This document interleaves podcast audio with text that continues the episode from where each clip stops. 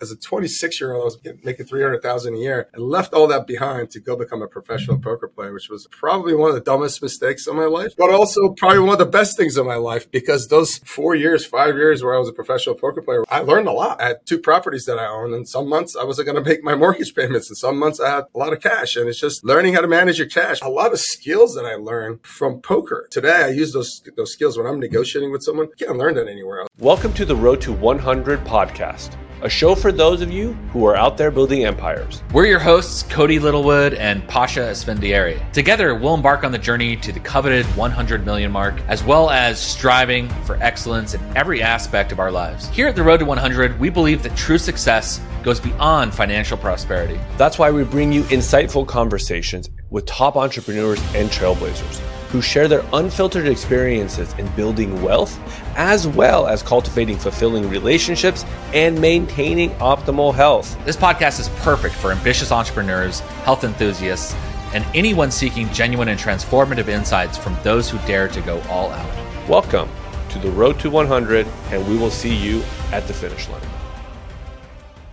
All right, guys, we have a special podcast. I have a dear friend of mine from 15 years ago, I think, around that. So just really happy to have you on. I think it's quite rare to run into somebody from the poker world and keep in contact with them over 15 years, especially with the short duration of amount of time that we played together. But there was that bond, but also just what you're creating now in your career and everything. So I'm just so happy to have you here, Abdeen, and I can't wait to kind of dig into your story because it's fascinating. And then I just want to get right into it. Can you tell us a little bit about your background and where you're at now? And then we'll go from there. Sure. And Pasha, it's great to be here. And you're always one of my favorite people in poker. And you know, you meet some good characters, some bad characters, some so-so characters, but you were always one of the good characters. And it's good that we stayed in contact all these years. And so thank you for having me on. Funny story, real. I'm sorry, I didn't mean to cut you off. Funny story is that when I first got into real estate, I signed up for some wholesaling real estate residential convention. It was in Dallas, and Abdeen, so long ago, like 13 years ago or something like that. Let me stay on your couch. And I remember that you opened up your house for me on my real estate career. And so it's kind of cool and nostalgic that you're here. I love hearing about when Pasha was broke because he's like the bougiest motherfucker I know now. Times were rough back then, and I am definitely enjoying myself. You know, if you're not broke and you don't sleep on the couch, you won't appreciate sitting in business class because you have to experience the lows to appreciate the highs, and vice versa. By the way, Abdeen, I just want to say this guy has 4 and 1. Yeah, maybe we won't share that. Sorry about all that, Abdeen. Let's get back to your story. Sure. So, I've had an interesting background because before poker, I've lived in 3 different countries, now 3 different states in the U.S. I've lived in California, Texas, now New York for the past 7, almost 8 years. And, I immigrated from Iran when I was a kid. Initially, I was 9. We fled Iran. My father was in the Air Force, in the Iranian Air Force. We fled, went to Germany, and then stayed there, got our German residency, ended up getting a green card, came to the U.S. as a political refugee. It was a tough battle to getting out of Iran. I think I know a lot of people have had stories like this. I know people in your family have had similar stories, Pasha, but my story is interesting. The revolution happened. My parents actually were in Biloxi, Mississippi. My dad was taken, was actually doing training with the U.S. Air Force here in the U.S., even though he was an officer in Iranian Air Force. He was a major in Iranian Air Force. My mom was here with him. She was working at Lockheed Martin, or at the time Lockheed. They went back to Iran. Then the revolution happened, and my dad got a death sentence, given a death sentence by the mullahs, and was evading death row. And, just the world changed. This is type of stuff that's going on in Iran right now. The revolution is going on, but basically the entire military got purged. Anyone that was general or, major, colonel, higher up. From now to hear about an Iranian major training here with the American Air Force, an Iranian national to work at Lockheed Martin. That blows my mind. When you tell me that, I'm like, yeah, today, I remember in 2003, we went to China on a class, and one of my classmates at business school at SMU, he worked at Lockheed Martin, and he couldn't tell. We went to this class, and we got exchange students at Hong Kong University of Science and Technology, and he had to lie and not tell people he worked for Lockheed Martin, because he was afraid that either they're going to steal secrets or they're going to give him a hard time. So, but here, Iran, I mean, today is like a boogeyman, but at the time, Iran and the U.S. were close allies. Iran had bought some of the latest jets. Iran bought F-16s from the U.S. Iran was the only country in the world ever, till this day, to have the F-14s. No other country ever has had the F-14s. And F-14s was a very, very superior weapon system that the U.S. never sold to any country except for Iran. And the F-14s actually helped Iran during the Iran-Iraq war because they were just destroying the mix. In fact, I think there's three aces. You know, in order to be an ace, you have to get three MiG shutdowns. And the only three aces in F-14s are Iranian pilots. If you Google that, there's a lot of cool stories about it. Yeah. So the Shah of Iran, you know, helped Grumman at the time out of bankruptcy, funded them, you know, was helping a lot of defense contractors. The U.S. was selling all kinds of, you know, advanced weapons to the Iranians, and all the Iranian Air Force officers were coming to the U.S. and getting training, just like, you know, the Saudis do today, or you know other countries like Israel or whatever would have you know, such a close military relationship. But Iran was the U.S.'s closest ally in the region. And as such, a lot of military officers were very loyal to the Shah. So when the new regime came, you know, a bunch of terrorists came, and they started purging, killing everyone. So the guy who was a general in charge of the Olympic Committee, they gave him a death sentence and hung him without a trial. My dad was given a death sentence because he went to a meeting with a few of his friends where they talked about overthrowing the new regime, and he got a death sentence. What actually saved his life is a friend of his that he had gone to the military academy with. And in Iran, you know, here you have the Naval Academy, Annapolis, and then you have the West Point, you have the Air Force Academy. In Iran, there's only one academy for all three forces. We don't have a Navy, we don't have a Marine Corps.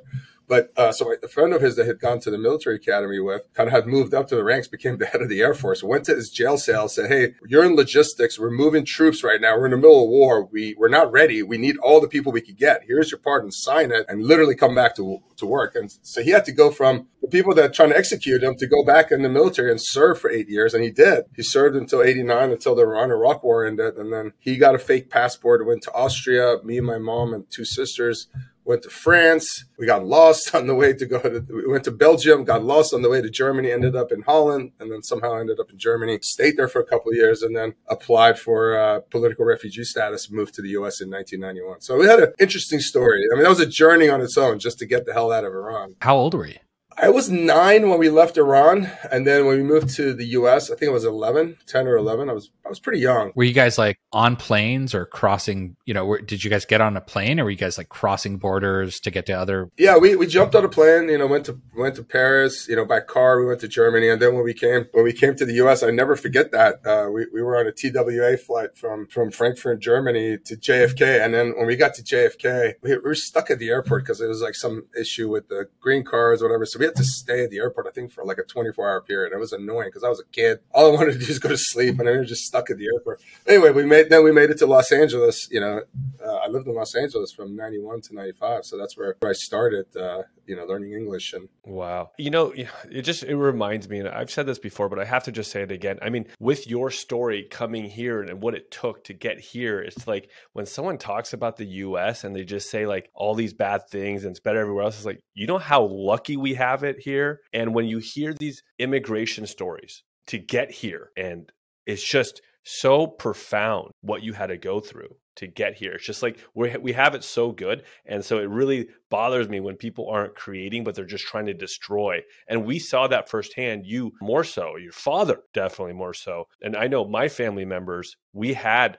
army members and generals inside of that when the revolution happened. It was a gnarly time. Abdeen, will you tell us a little bit about, you know, your story when you came here? You came to LA. What happened next? How did you get into this, and where you're at now? And then also maybe with a twist of what did you learn from being an immigrant coming to the States? Great questions. By the way, I think a lot of families have experienced these type of adversities, but whenever I see people that just don't appreciate all the freedoms that we have, all the opportunities that we have, I've had to go through a lot to even be here to have those opportunities. And when somebody says, "Oh, you know, we're the worst country, and we're so racist, and we're so bigoted, and we're so this, and we treated everyone wrong," it's still the best country in the world. If you don't like how things are, go to Venezuela, go to North Korea, go to some of these, go to Iran, go to Iran. My barber sat in a boat from Cuba, like not a boat, like a handmade raft, bailing out water for like 7 days straight as the current took him and like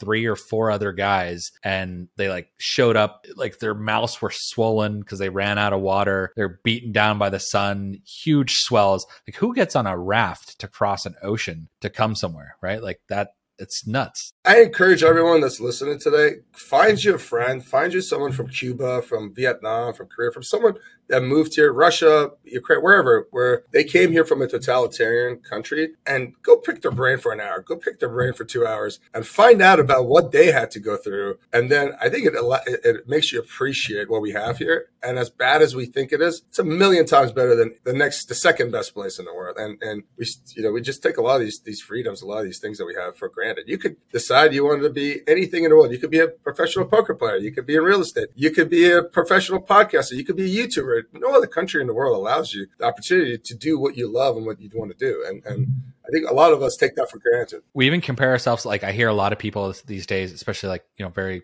progressive idealists that compare us to Europe. But I talk to my buddies in Germany and they're like, I cannot believe how well you guys integrate immigrants, right? Like you come here and you're an American, no matter whether you're from Iran or Cuba or whatever, once you're here, you're a Mexican American, right? And he's like, if you're a Turkish guy in Germany, people don't see it that way. They don't see you as like Turkish German. They just, you're a Turkish guy. I mean, in Germany, they used to call us Schwarzkopf, which meant that we had black hair. We weren't blonde, so we didn't belong there. I mean, I lived there for a couple of years. So, I mean, it's gotten better, but there's still a lot of that going on in Europe that people don't talk about. Abdeen, is this why you're so focused on the EB-5s and the immigration work that you do? It's funny. It's I got into EB-5 by pure accident, and I'll get to that. It was I worked at a couple of different hedge funds when I was early in my career, and I got into EB-5 by pure accident. But I think why I have a lot of passion for it, because I was one of those people that moved here as an immigrant. I know how hard it is to move to a different country. I know how hard it is to immigrate.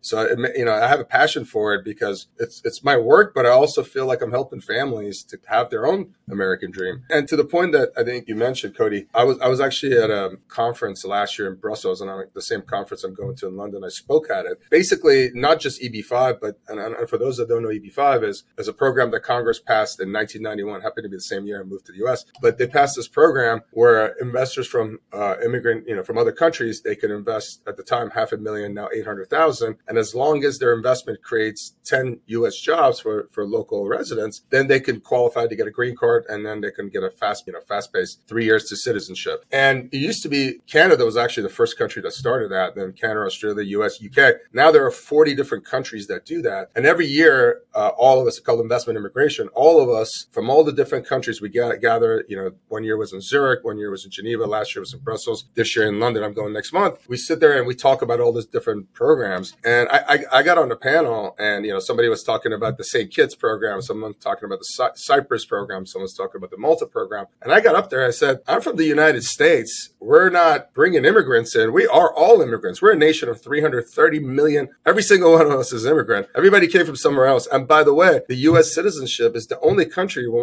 once you become citizen, you have every right, every responsibility, everything that a local born American has, with the exception that if you weren't born here, you can't run for president, but everything else, you can become a senator, you can become a congressman, you can become a billionaire, you can start your own business, you can own property. You are the exact same as everybody else. And that's what distinguishes the United States, I think, from every other country, because there's a lot of countries you become a second-class citizen. A lot of the Gulf countries, I mean, look, you know, the UAE or Kuwait, a lot of these countries, something like 85% of the population are not, they're foreign-born, but none of them could ever become local. They never have the same privileges that the locals get. And, you know, it's funny, there was a ranking last year that ranked the UAE Golden Visa as the #1 program in the country. And I'm like, by definition, you're a second-class citizen. You're never the same as the local citizen. In the United States, look, somebody like me and Pasha, whose families came here from Iran, were Americans. I'm actually going to back up a little bit. Can you tell what kind of work you're doing? And because it's really awesome that you're working on, you're even working on a 4 million square foot waterfront development. And so just give us a little bit of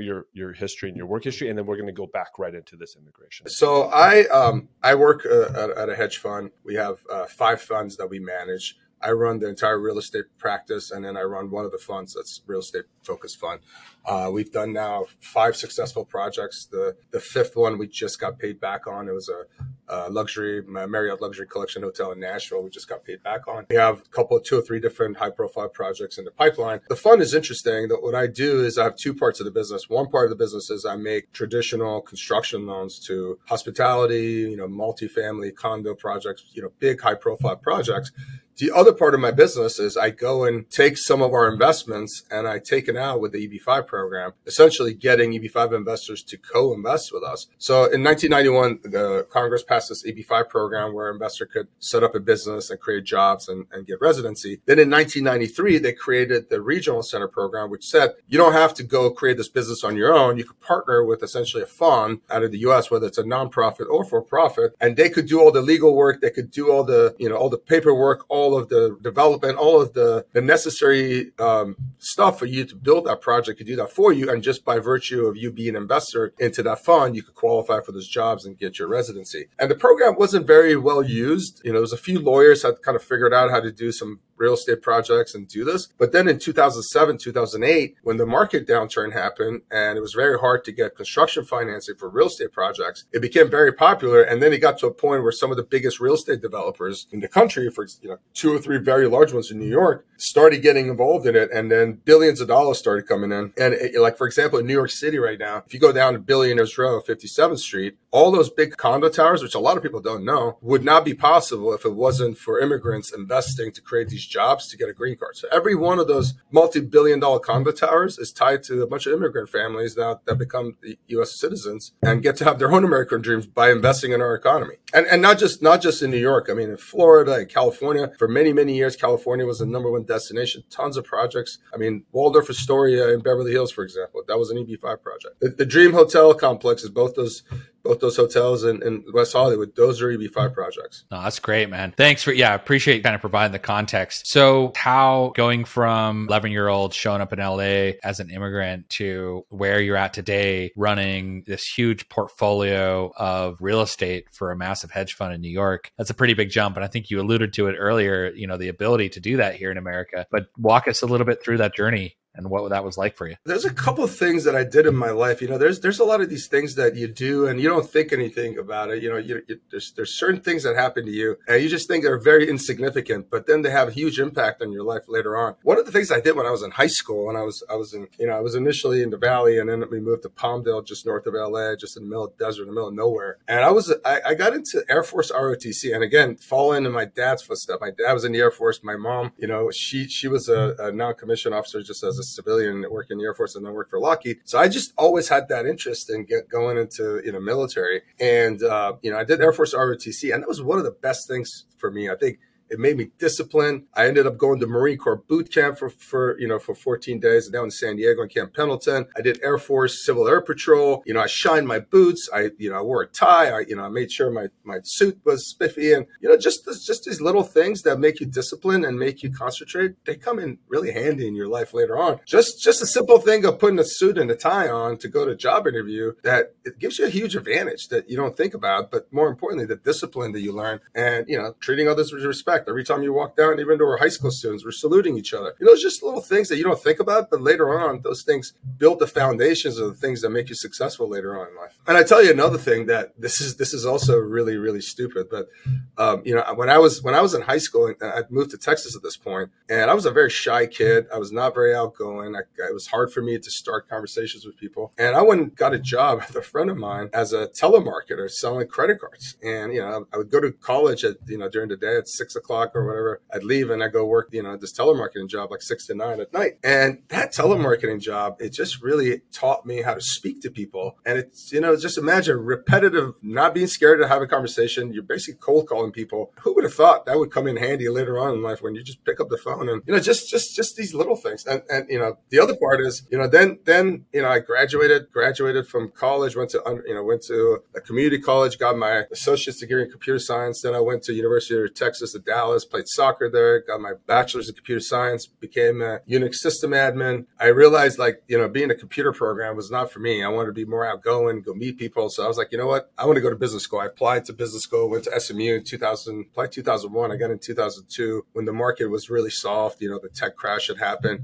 And I was like, you know what? I want to be a stockbroker. I want to go trade stocks and I want to go work for hedge funds. And that was my whole goal. And I just went and studied and I did really well. And you know, in undergrad, I never really studied. Whatever I learned in class, that was it. And then in business school, I learned how to study. And then I started really reading things that I really cared about. I read this book, Liar's Poker. And I'm like, this is fascinating. Sullivan Brothers in 1985. And I started reading more and more books. And then I started becoming more fascinated. I love Liar's Poker, by the way. Yeah. It became in 2004 when I graduated business school at SMU. And I was part-time and I was in a full-time program. I think there was only 3 people that got a hedge fund job. And I was one of them. And then I got this amazing hedge fund job, worked at a long-short equity hedge fund. Then I went to another hedge fund. I was one of the founders was Mark Cuban. It was essentially his money we were managing. Great hedge fund. I was working there. And then I decided I was going to go play professional poker. And then I left my entire career. And as a 26-year-old, I was making $300,000 a year. I left all that behind to go become a professional poker player, which was probably one of the dumbest mistakes of my life, but also probably one of the best things of my life, because those 5 years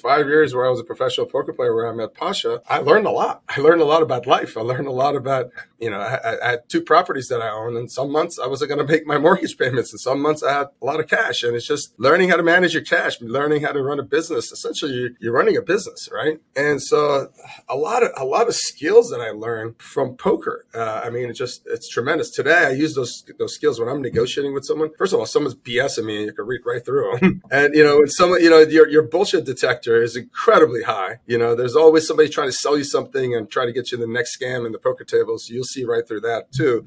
But those skills, I mean, it's irreplaceable. I don't think you can learn that. I mean, hours and hours and hours and hours sitting there trying to read inside people's mind. You can't learn that anywhere else. And, you know, I should be ashamed of it because I ruined my career and I had to jump back in real estate and reinvent my career and reinvent myself and start from scratch and redo all of it. But what I learned in poker, I wouldn't give that up because it's just the life skills that you learn, knowing who are good people, who are bad people, who have your best interests in mind, who don't. Meeting people like Pasha that I know, and I know good people outside of poker, right? So those are the skills that you learn, I think, in poker that are just... Even when he's beating you, you still kind of, you can't help but like him. Yeah. It was funny because, you know, anytime I saw Abdeen at the table, I'm sorry to say this, buddy, I was like, okay, cool, I'm going to make some money today.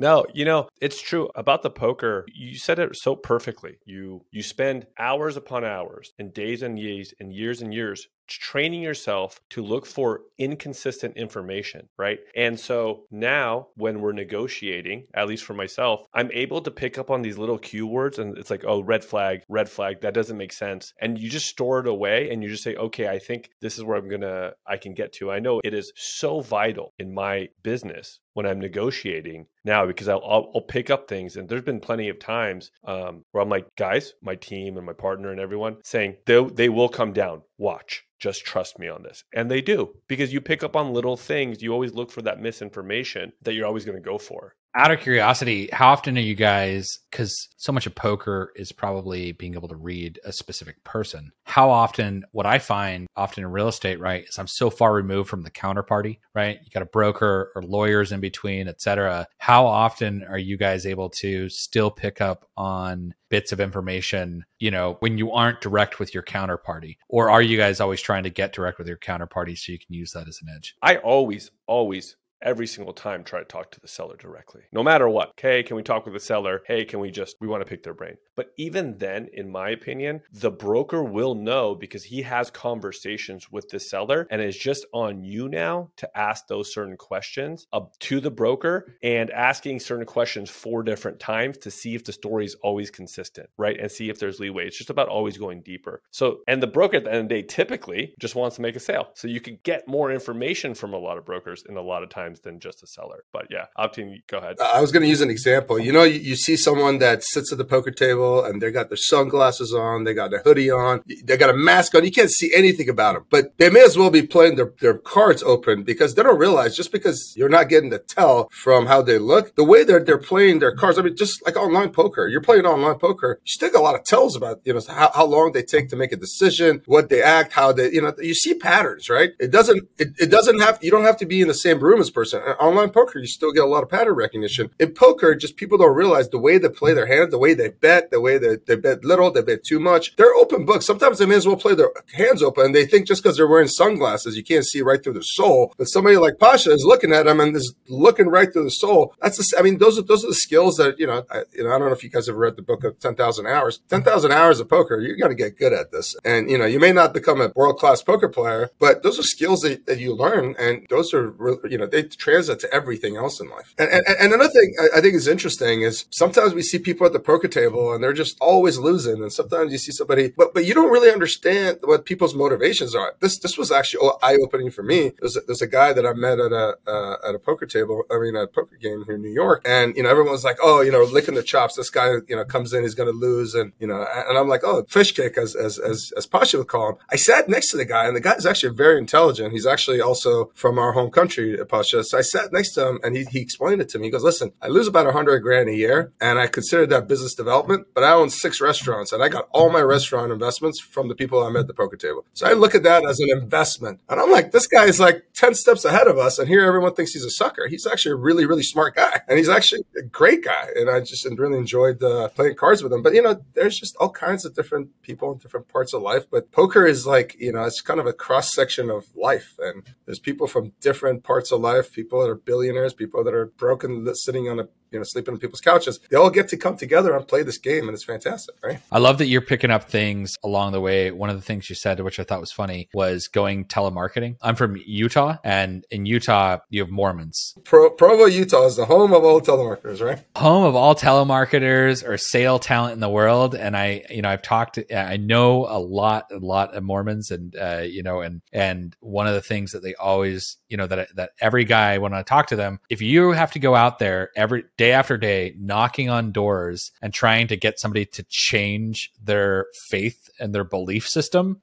Do you know how much rejection you face every single day, and how good you get at facing rejection? But also learning how to provide value to people outside of just your end goal. So I think that every person, every entrepreneur should spend a couple years doing whatever, telemarketing, sales, et cetera, getting doors slammed in your face over and over and over again. It's funny. I have younger kids. They're all 23, 24-year-olds that are part of my team. And I tell them this, and I say, this is a skill set that you have to develop. It doesn't matter if you're writing books. It doesn't matter if you're a lawyer. It doesn't matter if you're working in a mechanic shop. Everybody's in sales. And what differentiates somebody that's good at their job to somebody that's great at their job is sales. I mean, something as you think lawyers, and I'm licensed to practice law in Texas and New York, I don't practice. As a lawyer, the people that, are associates for a long time and they don't become partners are the people that are just pencil pushing and writing reports, which are probably really good lawyers. But the people that become partners are the people that go bring the business. And that's how you become partner. That's how you become a rainmaker, is not by doing great legal work, by being a salesman and bringing the dollars in. And I explained to them is that everybody should have somewhere in their life. And sales is not easy. It's brutal. And nobody wants to do sales, but everyone should have that experience. And it's going to come in handy in no matter what you do. Whether you're a founder and start your own company, you got to go sell. You got to go sell your vision. You got to go sell your company. And Elon Musk is a salesman. He has to sell all these visions to people and get people to invest.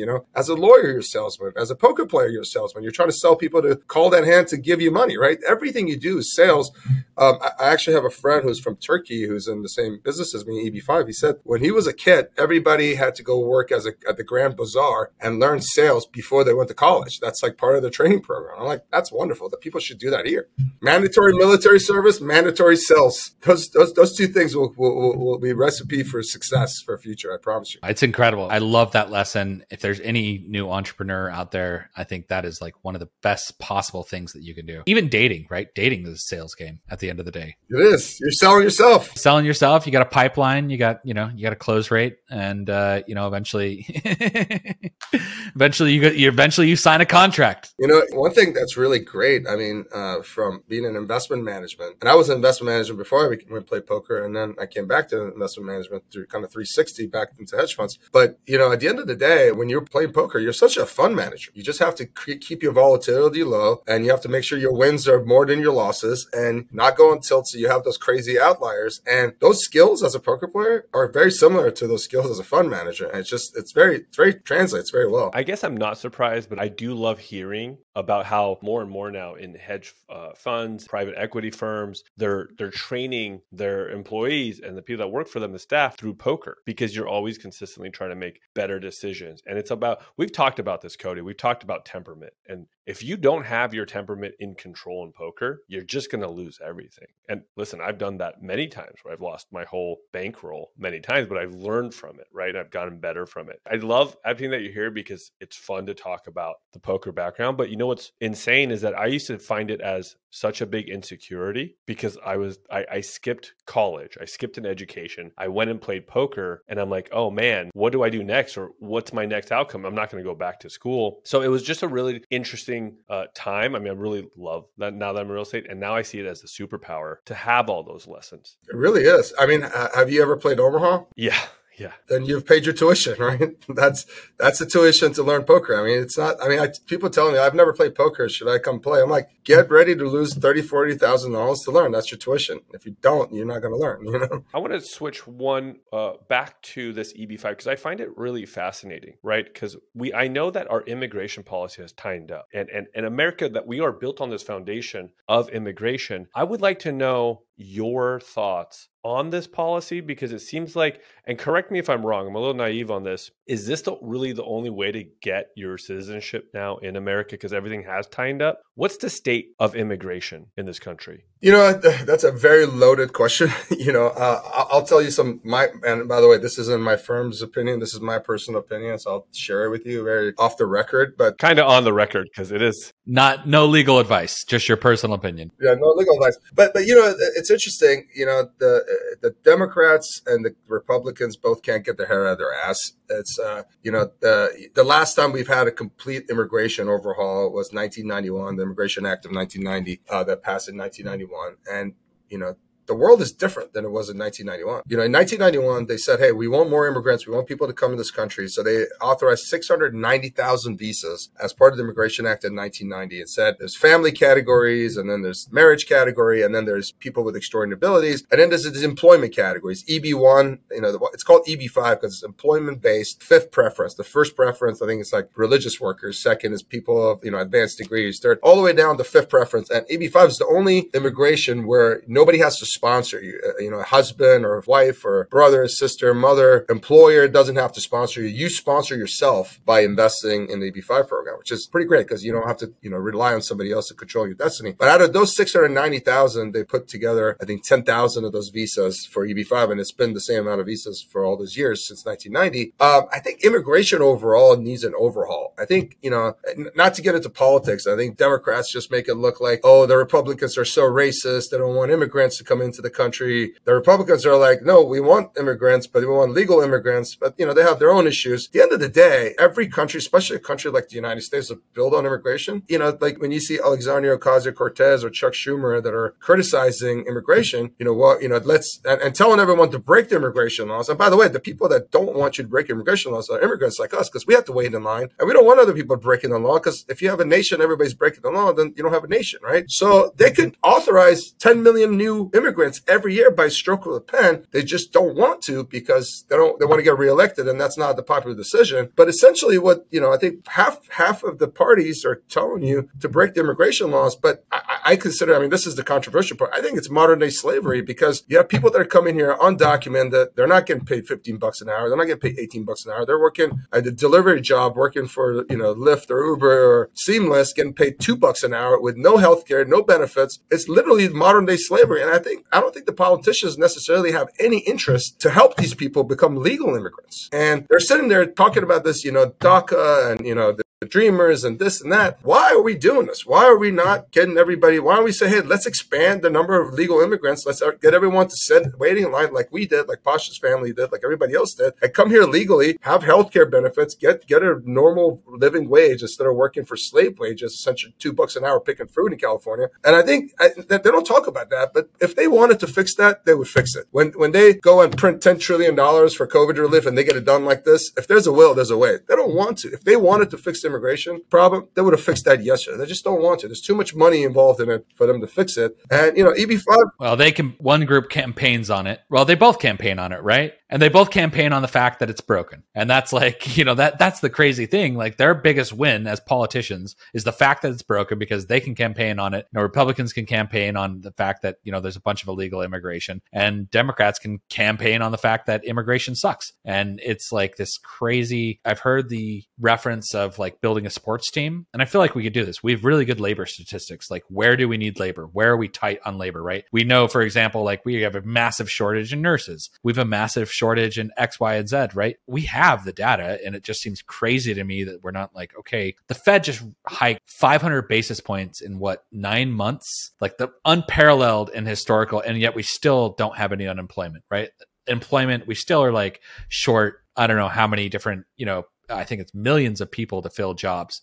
It's crazy. We can't figure this out. It's definitely a weird time in real estate and the markets and everything right now, because it's unprecedented times. We haven't had high interest rates. I think there's only been one time in the last 40 years where the Fed's hiked interest rates 500 basis points. And it's crazy. And by the way, I think it was 1994. They did it very fast and they unwound it real fast. So this is definitely uncharted territory. But it wasn't as fast, was it? I think it was more gradual. It was slower than this, but they unwound it really quick too. I think it was 94, 95. Timeline. I want to ask more about this EB-5 program. Does it take a lot for an immigrant family to come in? I mean, it just sounds like, okay, you invest a bunch of money. It sounds like this is what you do. You have an EB-5 fund and they come in and they partner with you. Now, is there any specifications or specifics that they need to qualify for? Is there background checks? I'm obviously sure about that. How long does the process take? And then I can't lie, as a company owner who brings in investor capital, is this something that I should be looking into potentially bringing EB-5 money in? Because, Cody and myself both run funds for real estate. And so I just want to get the specifics of this. I want to understand it a little bit more if you can. Yeah, 100%. I think the short answer is yes, you should. And there is definitely a lot of demand. The history of it is the minimum investment amount was $500,000. And then 2019, U.S. Citizenship Immigration Services, which is under Department of Homeland Security, changed the investment threshold to $900,000. And that essentially killed the program temporarily. And then COVID happened. And then Congress basically killed the program in June of 2021. So then this is one of the only government programs that failed, not because it wasn't popular. It failed because it was too popular. And just with anything else, it's funny. There's a lot of political debates that are between Republicans and Democrats, but this was actually not a Republican-Democrat thing. It was a program that got reauthorized every 3 years. I think in the House, it would get like 435 to like 3 votes against it. And in the Senate, it would get like 97 to 3 against it. Dianne Feinstein from your state always hated it for whatever reason. She would always vote against it. But anyway, it was like a rubber stamp. And then in 2015, what really got the fights to happen was that the small states started realizing, wait, all the money is going to California, it's going to Texas, it's going to New York, it's going to Florida. So that the top 4 or 5 more popular states are getting all the money, and the money is not going to rural areas like, let's say, Iowa and Vermont. And it became a classic battle between big states and small states. And so that's, on one side, you had Chuck Schumer, who is a Democrat from New York, on the same side as John Cornyn, who's a Republican from Texas. They're all on the same side. And then you had Patrick Leahy and Chuck Grassley from Vermont, Iowa, Republican and Democrat on the other side. And it was just like, how do we get more money to our states? But, just the philosophical discussion is this. If you're an immigrant and you're going to move to another country, you're going to want to go to where there's a big immigrant populations of your peers. If you're South American, you want to move to Miami. If you're, a lot of countries move to New York. There's New York is a big melting pot. Los Angeles, if you're Persian, you're going to move to LA, right? So that's where all the money's going because that's where all the immigration populations are. And somebody in Vermont is like, well, why aren't we getting money to Vermont? Someone in Iowa is like, well, why aren't we getting money to Iowa? Well, one, there's not a lot going on in Vermont, Iowa, so there's not a lot of development going on. But at the same time, investors also want to go invest where they're going to live. They don't have to, but that's what they want to do. So that was kind of the big debate. That's what tied up EB-5. And then finally, in March 2022, we got a bill reauthorized that changed some of the parameters of the program. And then it went to effect in May 2022. And now it's becoming popular again. And then look at what happened during COVID. I think a lot of people realized that the world is shut down, and having a second passport for a next global pandemic, or who knows, for whatever reason, may be a smart idea. I'll give an example. There's a neighborhood in Shanghai where all these tech founders, all the average net worth of people is like between 15 and 100 million. This neighborhood, they couldn't get food delivery. There were people that are 100 millionaires were starving because they couldn't get food, just basic necessities they couldn't get access to. And these people realized it doesn't matter that you're worth 50 million. It doesn't matter that you're worth 100 million. If you can't get food for your family, screw this. You have no freedom. So those people are all looking to get out. I mean, what happened with these lockdowns in China, people, I mean, and China used to be the number one country for EB-5, then for reasons that had to do with the long wait times for a green card, is slowed down. But now it may, you know, it's coming back, and it's coming back in a big way. Right now, even people in the U.S. are looking at second passport. Right now, the number one destination to Portugal are people from the U.S. And it's not a lot of investors. It's probably a couple thousand people from the U.S., but that's still a lot. People are looking to get a second passport. Some people are just giving up their citizenship because they don't want to pay U.S. taxes and go and live in Singapore or go and live in Portugal. But there's others that are, you know, getting a second passport, and it's just for safety. It's just like an insurance policy, you know, and there's a lot more of that happening. And I think COVID really put that on steroids because people realized something like a global pandemic could happen. It doesn't matter what country you live in, your freedoms are going to be taken away, including the United States. I appreciate that breakdown. Would it be difficult for someone like myself, because I don't know much about EB-5, I'm a little naive to it, to bring investor money to? I'm sure my fund has to be set up to be able to do that. Can you only specifically start an EB-5 fund, or can you mix it in together with your regular fund? Yeah, how does that work? The congressional bill, and even the new bill, which is called RIA, I think the Reinvestment or Integrity Act, or whatever it's called. Whenever we do a filing for an investor, it's actually very complicated. There's about 2,500 pages of documents that goes in it, and the government doesn't take electronic filings, although they just told us the other day that they may start. So you literally have to print 2,500 pages of documents. But on the project level, we do a lot of these documents for them. So when an investor does an EB-5 filing, there's two parts of the filing. One is the project level stuff, which you have to show you have the deed of the project, you own the deed, you know, here are the market studies that this project is going to be successful. Here's multifamily rents. Here's office rents. Here's whatever asset class that it's in, right? So you have to do all that homework, create a business plan, and then show all the documents, all the filings. You put that all together. And then there's also an investor-specific filing. They have to show that they received their money source from legal means, that it wasn't, you know, they're not tied to a communist party or a terrorist organization or, you know, cartel, and that they got their money from legal sources. So they do the what's called the path of fund, the source of funds. That paperwork, along with the project paperwork, gets compiled, and an experienced immigration attorney that specializes in EB-5 helps them get the filing done. But you know, it's complicated. It's a lot of work, but you could partner with a law firm that can help you navigate that and even raise funds. And I know a few that are in LA and San Francisco and your neck of the woods that I'll be happy to introduce you to. And I think it is great for a great funding source. Now, sometimes it's a lot of work. It depends on, you know, how much money you're trying to, if you're trying to raise a couple of investors to do a smaller business, it's not that complicated. Sometimes, you know, when we're doing a project, you know, it's 457 investors we're looking for. So that gets complicated. You have to build entire infrastructure. I have people that work for me in Vietnam. I have people that work for me in China. I'm going to have somebody work for me in South America. So we have, you know, an extensive network, and this is what we do full time. But you can also do it. You can also get, you know, third-party brokers that do the fundraising for you. I mean, you would need to have your project documents done. I'll help. I mean, I can help you navigate that. But it is a great funding source, and also, you know, especially now when the market's getting tightened up and banks are not so much available to do funding, it's an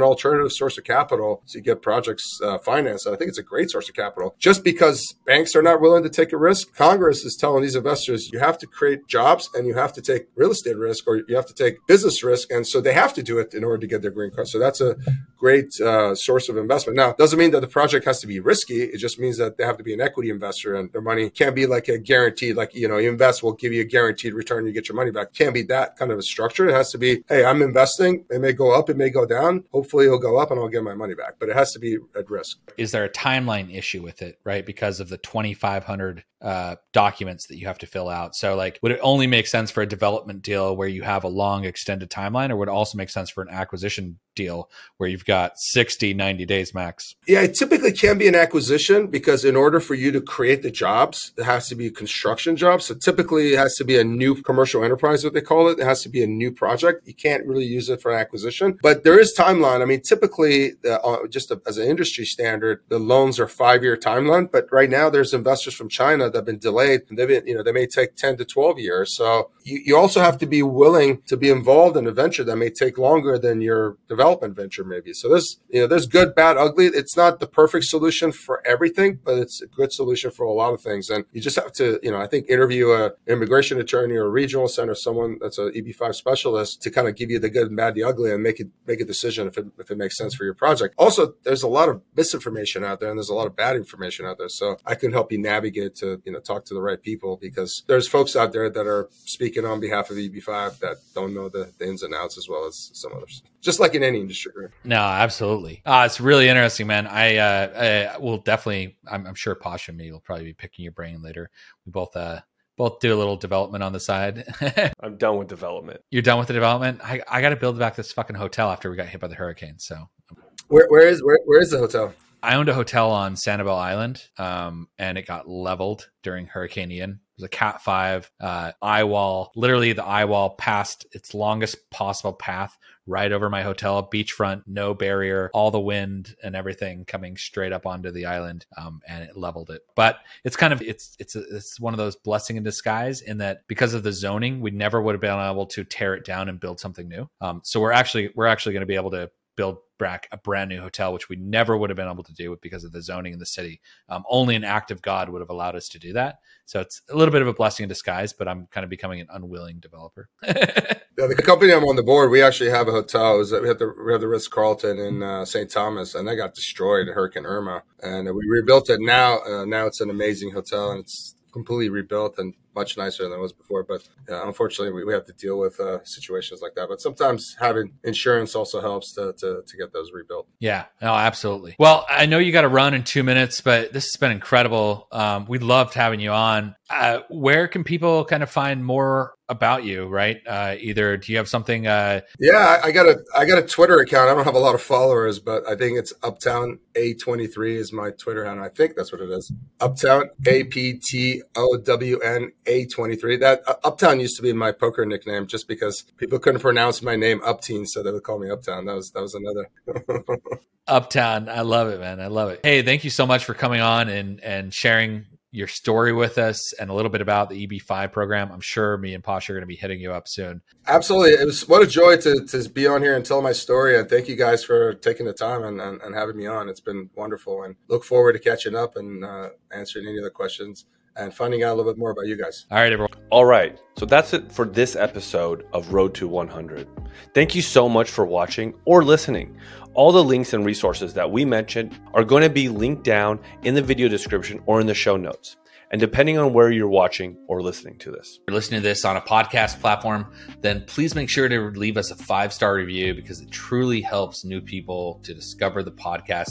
Or if you're watching this on YouTube, then you can leave your comment below and ask any questions, insights, or thoughts about the episode. Thanks so much for watching. Don't forget to hit the subscribe button.